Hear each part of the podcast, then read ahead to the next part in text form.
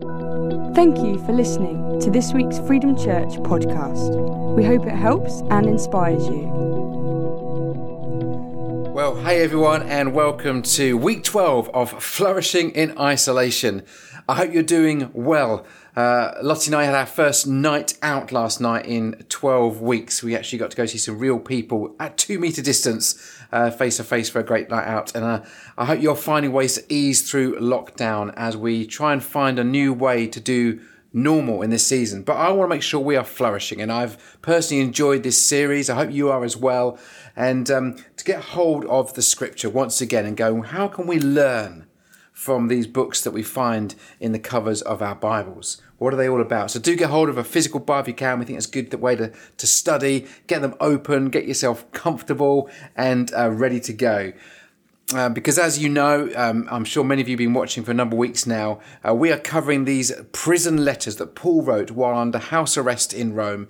We managed to complete the whole of the book of Ephesians over about nine or ten weeks. We're now in the book of Philippians, uh, one of his second books. And um, I know that if you want to catch up on stuff, you can always go back and have a look on uh, iTunes podcast if you're listening. Um, you can listen as you go, or you can watch on our YouTube channel, Freedom Church UK have a look at those things and let's learn together. That's the important thing is take the moment to learn together. So uh, last week we learned about how we flourish in isolation based on chapter one of Philippians in that second book. We were reminded that we have a calling to live out each day as if it were our last. Because as somebody once said, one day it will be our last. To live each day as if it were our last. And there were four things I wanted to pull out from last week to say. One, we want to make sure we're sharing our faith with everyone, that we are telling our story the way that Paul said, everyone here knows that I am in chains because of Christ. Do people know what you're committed to? Do people know, do your friends, family, neighbours, they know what you have given yourself to? Secondly, we said, let's not worry what other people are doing. We said, let's not compare ourselves to others. Let's make sure we're following Jesus. Our eyes are fully fixed upon Him. Thirdly, we said that we want to live every day honoring Christ. That our activities, our actions, our thoughts are those that honor Christ. And lastly, that we are in this together. We are completely united together. That those who follow Jesus are a family, are united, are one. We'll talk a bit more about that today, but the importance of it, this worldwide church throughout history, and we are part of that movement. I don't know how you're getting on with applying those things. The challenge of any kind of Bible study or any kind of study, full stop, is about how do you apply what you learn? I'm very aware that we are in danger right now of sitting at home and consuming information, of consuming new ideas, but it's really hard to put them into practice when we're stuck in our homes and we're limited in how we can ease out of lockdown. So, have you managed to apply any of this stuff? Have you managed to find opportunity to share your faith, to click share online and tell your friends about Jesus? Have you stopped comparing yourself with others? Comparison is a thief of joy. It steals the fun of being unique. Everyone was made in the image of God and He loves us just the way that we are. Are you living each day honoring Jesus? Are you getting up in the mornings and saying, Today is a good day to follow Jesus? And do you know that you are not alone, that you are loved and you are part of a family? Those of you who are part of Freedom Church, and if you're a visitor here today with us, you're really welcome to join in. And if you're part of the church, then you are a part of a huge body of people. You are not alone. We are in this together. Well, hopefully you are ready to go. You've got your Bibles, you're sitting comfortably, and uh, let's get started. We're going to start at the beginning of Philippians chapter 2. And it's uh, all about having the title here in my version, which is the New Living Translation, is all about having the attitude of Christ, having an attitude of Christ. So, starting from verse 1, is there any encouragement from belonging to Christ? Any comfort from his love? Any fellowship together in the Spirit? Are your hearts tender and compassionate? Verse 2 Then make me truly happy by agreeing wholeheartedly with each other, loving one another, and working together with one mind and purpose. This is like uh, one of those hyperlinks we talked about back to Ephesians 2, which was week three of flourishing in isolation. He's talking again about unity, about between Jews and Gentiles with one another. Are we being united? Are we together with one mind and one purpose? And he starts his whole chapter with these four rhetorical questions. If it's like this, then what about that? If this, then that. It's like a, a science equation. And he says those questions Is there any encouragement if you belong in Christ? Is there any comfort from his love?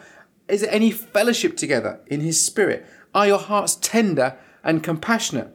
He's then saying, Well, if that's the case, then make sure that you're united. Make sure that you're working as one. Make me truly happy by agreeing with each other, loving each other, working together with one mind and one purpose. That's his plan. He said in this whole thing about if you if you know there is love and there is joy and there is unity then do these things behave this way if you're experiencing this then that which is kind of Paul's structure a lot when he writes his letters this is typical for Paul who wrote a numerous amount of books in the New Testament and in, in the book of Romans we find this in the book of Ephesians we find this he explains the blessings of the gospel of Jesus Christ and then once he's done that it becomes Paul's sort of basis for his exhortation to live as followers of Christ, to Christian living. And it's this same pattern um, over these same few verses. Since there is encouragement, comfort, fellowship, affection, and a compassion for us in the gospel, then he's saying we should live a life of unity, of love, of humility, as we'll see in a bit longer further down. With a profound understanding of the gospel message, it should affect the way that we live? How do we, agreeing wholeheartedly with each other, love one another, and working together with one mind and one purpose? How do we do that? Paul carries on very helpfully in verse 3, giving a very clear answer. It's, it's a simple solution, it's not always very easy. So Paul says, look, if you want to be in unity, if you want to express the love of God you've experienced to others, then try this in verse 3 he says these words Don't be selfish. Don't try to impress others. Be humble, thinking of others as better than yourselves. Don't look out only for your own interests, but take an interest in others too. C.S. Lewis famously would often say, Humility is not thinking less of yourself, it is thinking of yourself less. Jesus said in Mark 12 that we should love our neighbours as ourselves. But Paul is like taking that challenge to a whole other level. He's saying, well, don't love your neighbour as yourself. He's saying, treat others as better than yourselves.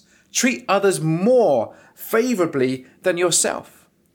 That's one of the tragic things of the story we saw in the news the last two weeks of, of George Floyd in the States you know, it really got me last week. I spent a, a numerous hours um, studying and reading different articles, watching various YouTube clips, and going, this is just not acceptable. Because why? The way that he was treated by another human being is unacceptable. You know, we, we wouldn't do that to an animal, to, to lean on the neck with a knee until it passed away. We wouldn't do that to another human being. Why would we do that? Because it's someone of a different race or a different culture, or a different nation, of a different background, of a different language. Humankind is valuable, it's precious, and we should treat others better than ourselves. How dare we look down at anybody? Let alone treat somebody so badly, to be to be deliberately not just unkind but malicious, to to hurt people both with our words, our actions, and our deeds, and to to do to others. You know, we should be treating others better than ourselves. That's what Paul is saying here. And that, that concept of Black Lives Matter, you know, that we've seen the protests in the news, and some people have said, well, surely it's all lives matter. It's, that's true, but other lives, and Paul is saying that other people are always more important. And I think the problem when we say all lives matter, we just end up saying that everything's okay. We, it's kind of almost saying that everyone's special. We don't offer any kind of value to the individual. Other people are always more important. It's something we should always tell ourselves every morning before we go to work, before we see our family. Other people's lives are more important than what we have to bring. And that story of the lost sheep, where Jesus goes out, or tells a story of the, the shepherd who goes out to find the one. You know, there's 99 sheep in the home, there's 99 sheep that are safe. And maybe if Jesus had said, like I saw a, a cartoon this week saying, all sheep matter, and Jesus leaves the sheep behind, he goes, There's one that needs rescuing. Others always matter. Other people matter. Every life truly does matter, but it's always about others. If you want to live the Jesus way, it's not about our comfort, our needs, our wants, our desires. It's about others and how we treat them.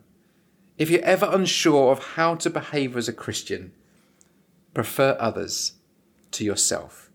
I know the times when I've got things wrong is because I put myself first. I know that uncomfortable feeling. I think I could have done a better job in that conversation, that scenario, in that situation, that discussion I had with somebody. I knew there was a moment where suddenly my own needs were put before the other person's. And that has never been the Jesus way. He always went to others. I've just been recently reading a, numbers of books, but one I've been reading recently is this book here called In the Name of Jesus by Henri Nouwen. And I just want to read a couple of paragraphs from this book to you. Um, just to set a bit of context for you, Henri Nouwen is a, or, or was a, a priest, and uh, he was a theological professor. He was a multiple author, and for 25 years he'd been studying the Word of God. He'd been celebrating, he'd been leading people, he'd been teaching people, and he, he says a dark time of his life. He felt like he'd lost his way spiritually. He was starting to put himself first rather than others.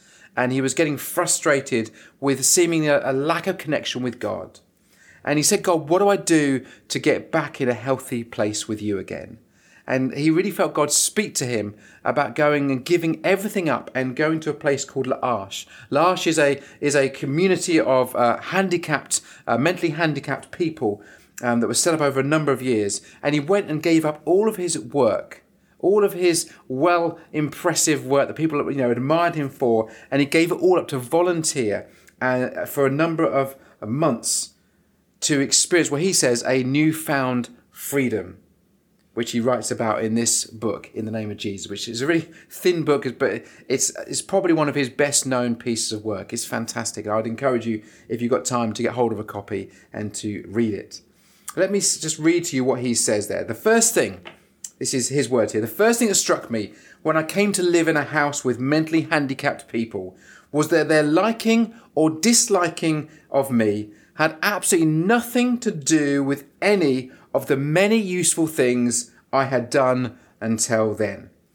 Since nobody could read my books, they could not be impressed by them. And since most of them never even went to school, my 20 plus years at Notre Dame, Yale, and Harvard did not produce a significant introduction. My considerable ecumenical experience provided even less valuable. When I offered some meat to one of the assistants during dinner, one of the handicapped men said to me, Don't give him meat. He doesn't eat meat. He's a Presbyterian.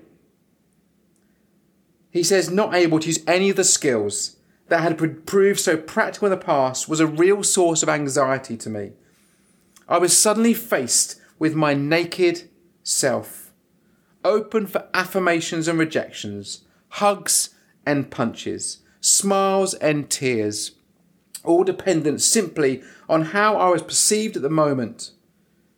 In a way, it seemed as though I was starting my life all over again. Relationships, connections, reputations could no longer be counted on. This experience was, and in many ways, is still the most important experience of my new life because it forced me to rediscover my true identity. These broken, wounded, and completely unpretentious people forced me to let go of my relevant self the self that can do things, show things, prove things, build things, and force me to reclaim that unadorned self in which I'm completely vulnerable, open to receive and give love regardless of any accomplishments. then he says this, he sums that up. He just said, I am telling you all of this because I am deeply convinced that the Christian of the future is called to be completely irrelevant and to stand in this world with nothing to offer but his or her vulnerable self. That is the way that Jesus came to reveal God's love. The great message we have to carry as ministers of God's word and followers of Jesus is that Jesus, uh, God loves us not because of what we do or accomplish, but because God has created and redeemed us in love and has chosen to proclaim that love as the true source of all human life.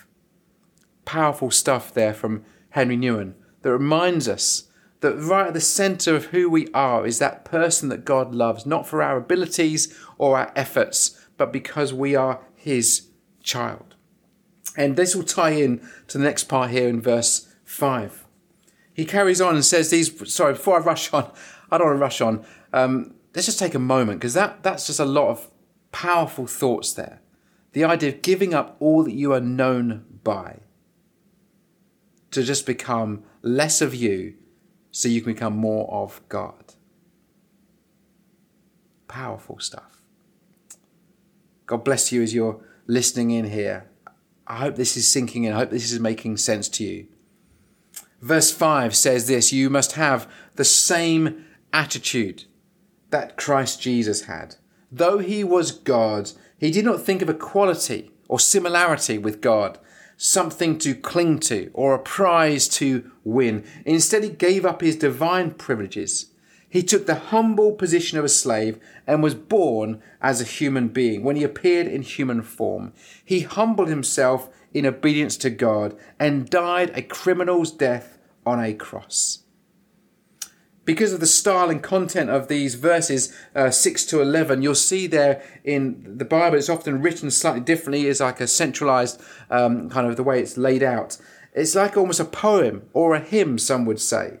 It links very closely to a number of chapters in isaiah isaiah 43 isaiah 50 isaiah 53 and you can connect those up together. Just earlier this week I was listening to um, the Lectio 365, which is a devotional app which you can download uh, free. It's been created by CWR and by the 24 7 prayer movement. And uh, earlier this week, uh, they had somebody from um, who was born in South Africa but now lives in the UK by the name of Iswe Nkosi. And Iswe was talking about his experiences growing up as a black man in the townships or black child in the townships of South Africa. And he was using this scripture and, and telling some of his ex- experience uh, of racial abuse and, and apartheid in that circumstance. And he, he talked about this particular passage that we're looking at today. And he talked about this almost V. There's like this downward slope of verses 6, 7, and 8 before there's an upward slope at the other side of the V. There's like this kind of downward trajectory and then there's this exalting moment that Jesus gave up all that he was entitled to. He gave it all up. He did not cling on to the prize he could have had. He gave up the throne of heaven. He gave up being at the right hand side of God the Father. He didn't cling on to it. He humbled himself, it says. You know, he said, I'm choosing to be different. I'm choosing to make myself lower. He's choosing to be less. It's the importance of being hidden something I'm still learning in this season of, of lockdown. There's a desperation to try and still be relevant, to still have a voice, to still be heard. And I find myself wanting to put things out on social media. I think, why? Stop. I don't need to do all that stuff. Uh, my, my, two girls, Flo and Mimi, uh, had a sunflower growing competition with my wife Lottie. They planted seeds in tubs of soil put them on the windowsill, and they said, let's measure them and see whose grows the furthest or the tallest. And the two girls, theirs went shooting up really quickly, six, seven, eight inches tall. Uh, Lottie's didn't go anywhere, it just died. And you can't see what's happening underneath the soil. You don't know what's going on until there's some shoots that come out. And the truth is, many people are hidden, they're not seen. They're being humbled, or they've chosen to be humbled, but there is great growth happening. The seed is breaking open, it's putting the roots down, it's preparing to push through the soil. And that's what Henri Nouwen did when he went off to L'Arche. He was, he was giving up everything he had, Like Jesus gave up everything he had, he humbled himself and he was being planted, he was being sown, he was being prepared for something much greater to provide future seed for others to benefit from. But many of us are unwilling to be humbled or to choose to humble ourselves. We're unwilling to go in the hidden places because there's greater um, elevation to come. And we want to try and create our future for ourselves. So the writer here, Paul, is saying, you know, because Jesus humbled himself, and you saw those, those, you know, those verses. He goes, "Yeah, I'm, I'm humbling myself." He didn't think of equality with God, something to be clung to. He gave up his divine privileges, took on the humble position of a slave. Therefore, in verse nine, therefore, because of the way that Jesus humbled himself on that downward slope of the V, because of that, God elevated him to the place of the highest honor and gave him the name of all other names. That at the name of Jesus every knee will bow in heaven and on earth and under the earth. I mean, I mean, think about that for a moment. Jesus humbled himself. He gave up heaven. He did everything he was asked of the Father to do, and he took on the role of a slave. He took on the role of a human being, and God elevated him not just back to heaven. He said, "The name of Jesus, every knee will bow. The, the, the, knees in, in heaven, the knees on earth, and the knees under the earth. That everybody was going to bow at the name of Jesus. And every single tongue, whatever language they might speak, will declare that Jesus Christ is Lord to the glory of God the Father. That's amazing, isn't it? As Jesus humbled himself, God elevated him to a position he would never have believed possible. And I believe that God wants to elevate you to the place He has for you. He wants you to be seen, but He needs us to humble ourselves and hand over responsibility to Him. Our desire for personal success may be working against the very plan that God has for each one of us. Success in God's eyes is not about self achievement, it's about self sacrifice. It's about emptying self. At the start of this year, as uh, some of you will know, I, I wrote a book called Simply Church. And I wrote this book and um, because I, I love the church and I want to tell the story of the early church. How does it compare to the church of today? And I wrote this book, and the publishers were really helpful to getting it up and running. And they said, if you release the book in February, March time, and then we'll be able to hit all the kind of major uh, Christian events throughout the year. That we'll be able to sell it, we'll be able to stand on platforms and do seminars and, and keynote speak, uh, speaking, and, and we'll be able to promote the book. And if you take up a, a, Facebook page, and I set up a Facebook page, and you have to choose, you are now a public figure, and you can promote the book, and you can quote the book, and you can sell the book. And I set all these things up, and I thought, great, okay, if that's what I'm being advised to do, I should do those things. And then, as you know, all those great church events that we're meant to be involved with, you know, those Christian events, national events, they, none of them happened in the way that we expected them to happen. Many went online and different things took place. And this big platform I had to sell these books disappeared. And I felt this desire in me to quickly promote and encourage people read this, read this, get hold of this. And I, would still want to be, you know, overlooked or become irrelevant. I thought I've got something to say. And I found myself almost chasing after self success. But the Bible calls us to humble ourselves and to think of ourselves less. And so I deliberately deleted my Facebook page. I don't want to be a public figure. I want to be a, a father and a husband and be a great church leader and do what I do really well. Uh, I, I didn't want to. I didn't write the book so I could sell multiple copies. I wrote the book because I believe in what I was writing. I wanted people to hear about this message, but part of the process was just me getting it out of my head and onto a piece of paper. It's a process I enjoyed, and hopefully we'll sell some copies. We've already sold quite a few. It's true, but I don't want to be uh, exalted because of my own efforts. I want to be humble and choose humility and allow God if that's what He wants to do, to exalt me to the places He wants me to be. I find it sad that one of the most requested songs at funerals these days is a song, I Did It My Way. It's one of the most common songs. Many people want to look back in their lives and go, Yeah, I did all that. I achieved all that. I climbed my way to the top of the tree or the ladder, whatever it is. But the Christian story is not one of personal success. It's a story of pointing to Jesus and saying, I did it His way. The way of Jesus to do life uh, His way, to empty ourselves of self, to shine brightly for Him, not for our own benefit. If we carry on in verse 12, he then says, Dear friends, you always followed my instructions when I was with you.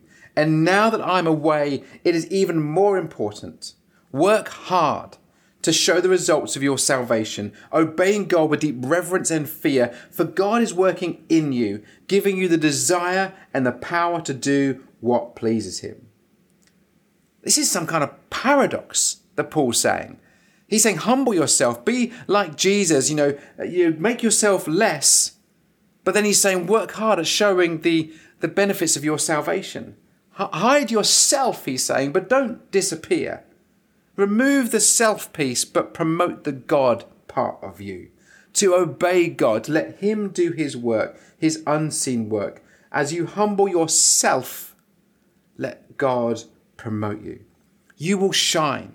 You will shine the darkest place if you follow the way of Jesus diligently and live like him. Just like Moses, when he spent time in the presence of God, his face shone. As you spend time in the presence of God, God will align you with his purposes. You will light up other people's lives when you give them your full attention. In a self obsessed world, people that focus on others and not on themselves are fascinating to listen to. Be present, be available. Just a couple more verses before I think we need to bring this to an end uh, as, as time is running on by. A f- famous verse, verse 14 Do everything without complaining and arguing, so that no one can criticize you. Oh, probably one of the hardest verses in this book, isn't it? Do everything without complaining or arguing. It's such a natural reaction, isn't it? When someone criticizes you or says something about you, you want to defend yourself, you want to react. I know that I do. My flesh wants to shout, What about me? When I feel like I've been overlooked or where something I've done hasn't received full attention, I want to wave, want to shout. But, you know, I've struggled with that criticism. I've struggled to respond. Uh, uh, you know, I want to say something. But I know that spiritual maturity is being quiet and steadfast. Just as Jesus, when he was accused of things he didn't do, was led like a lamb to the slaughter in silence. He said nothing, he uttered no words. So Paul carries on says, Live clean, innocent lives as children of God, shining like bright lives in a world full of crooked and perverse people. Shine like bright lights. Make sure you're shining in the darkest places. Again, reminding us back into Ephesians chapter 3. Make sure we are bright like heavenly stars in the universe. Make sure we are bright and shining and glowing. Salt and light, Matthew chapter 5, another hyperlink there, where Jesus is, is doing the Sermon on the Mount and he's saying, Remember, be salt, be light, bring in different flavors into the world, celebrate who my Father God is, make a difference everywhere you go. Your spiritual light will be a brightness against the, back, the darkest backdrop. Even the smallest candle stands out in a dark room.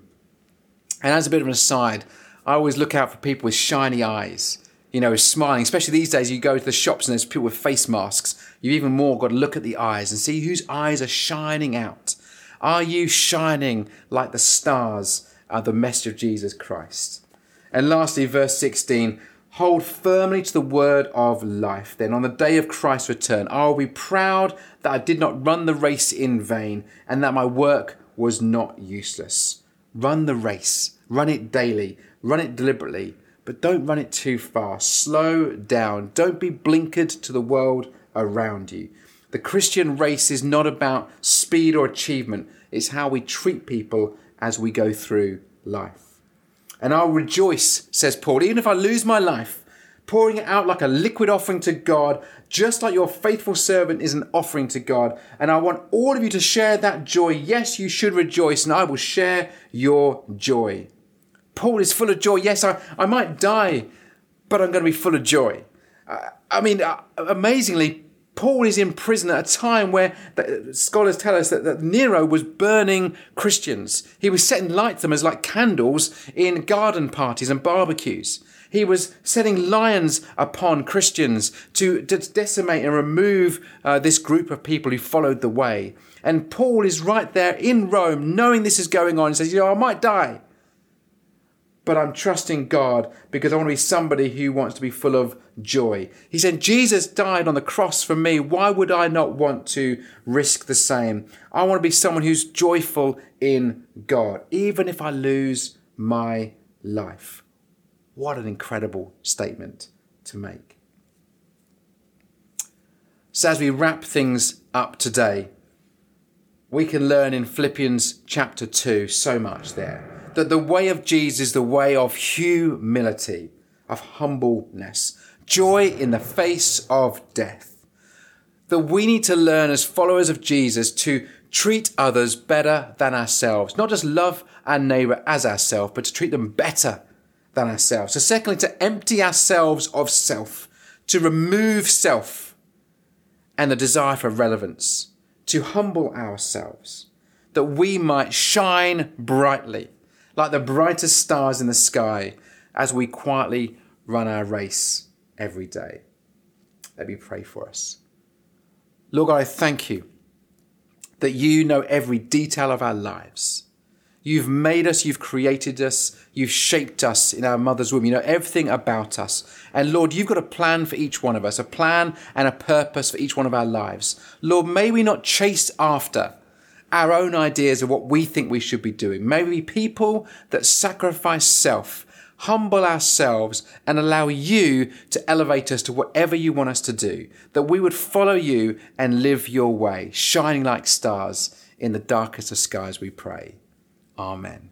Amen. Thank you so much for joining us once again.